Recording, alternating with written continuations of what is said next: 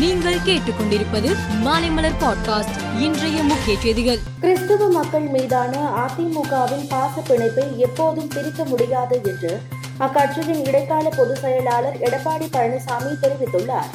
சிறுபான்மை மக்களின் பாதுகாப்பு அரணாக அதிமுக என்றென்றும் திகழும் என்றும் அவர் குறிப்பிட்டுள்ளார். தமிழகத்தில் அரசு பள்ளிகளை மேம்படுத்தும் நம்ம ஸ்கூல் பவுண்டேஷன் திட்டத்திற்கு ஐம்பது கோடியே அறுபத்தி ஒன்பது லட்சம் நிதி குவிந்தது. பனிரெண்டு நிறுவனங்களின் அதிபர்கள் இதற்கான காசோலைகளை முதலமைச்சரிடம் வழங்கியுள்ளனர். தெற்கு வங்கக்கடலின் மத்திய பகுதிகளில் நிலவும் காற்றழுத்த தாழ்வு பகுதியால் இன்று முதல் இருபத்தி நான்காம் தேதி வரை ஐந்து நாட்கள் மிதமான மழை பெய்யக்கூடும் என்று சென்னை வானிலை ஆய்வு மையம் தெரிவித்துள்ளது.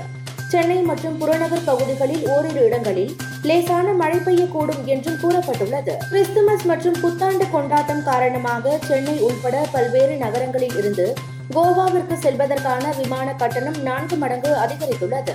இந்நிலையில் டிசம்பர் இருபத்தி மூன்று இருபத்தி நான்காம் தேதிகளில் அனைத்து விமான இருக்கைகளும் நிரம்பியுள்ளது. தமிழ் மொழியை வளர்க்க சங்ககால தமிழ் இலக்கியம் நவீன கால தமிழ் இலக்கியம் குறித்த பல்வேறு நிகழ்வுகளை முன்னெடுக்க வேண்டும் என்றும் இதற்காக நிதி ஒதுக்கீடு செய்ய வேண்டும் என்றும் தமிழக அரசுக்கு சென்னை உயர்நீதிமன்ற மதுரை கிளை உத்தரவிட்டுள்ளது எல்லை பகுதியில் இதுவரை இல்லாத அளவிற்கு ராணுவ வீரர்கள் குவிக்கப்பட்டு உள்ளதால் சீனாவில் எல்லைக்கோட்டை தாண்ட முடியாது என்று வெளியுறவுத்துறை மந்திரி ஜெய்சங்கர் தெரிவித்துள்ளார்.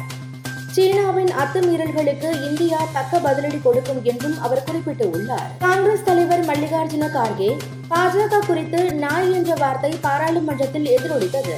கார்கே கூறிய கருத்திற்காக காங்கிரஸ் மன்னிப்பு கேட்க வேண்டும் என பாஜக எம்பிக்கள் வலியுறுத்தி அமளியில் ஈடுபட்டதால் அவை சிறிது நேரம் ஒத்திவைக்கப்பட்டது. சீனாவில் அடுத்த தொன்னூறு நாட்களில் அறுபது சதவீதத்திற்கும் அதிகமான மக்கள் கொரோனா தொற்றால் பாதிக்கப்படக்கூடும் என்ற தகவல் உலகையே கவலையடைய செய்திருப்பதாக அமெரிக்கா தெரிவித்துள்ளது.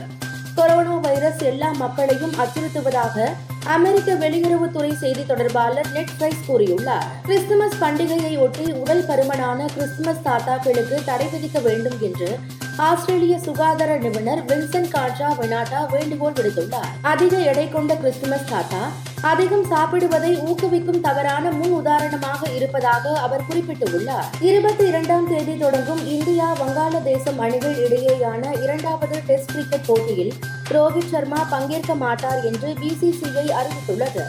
வங்காளதேச அணியில் எபாடட் ஹுசைன் விலகிய நிலையில் சுழற்பந்து வீச்சாளர் நசீம் அகமது சேர்க்கப்பட்டு உள்ளார் மேலும் செய்திகளுக்கு மாலை மலர் பாட்காஸ்டை பாருங்கள்.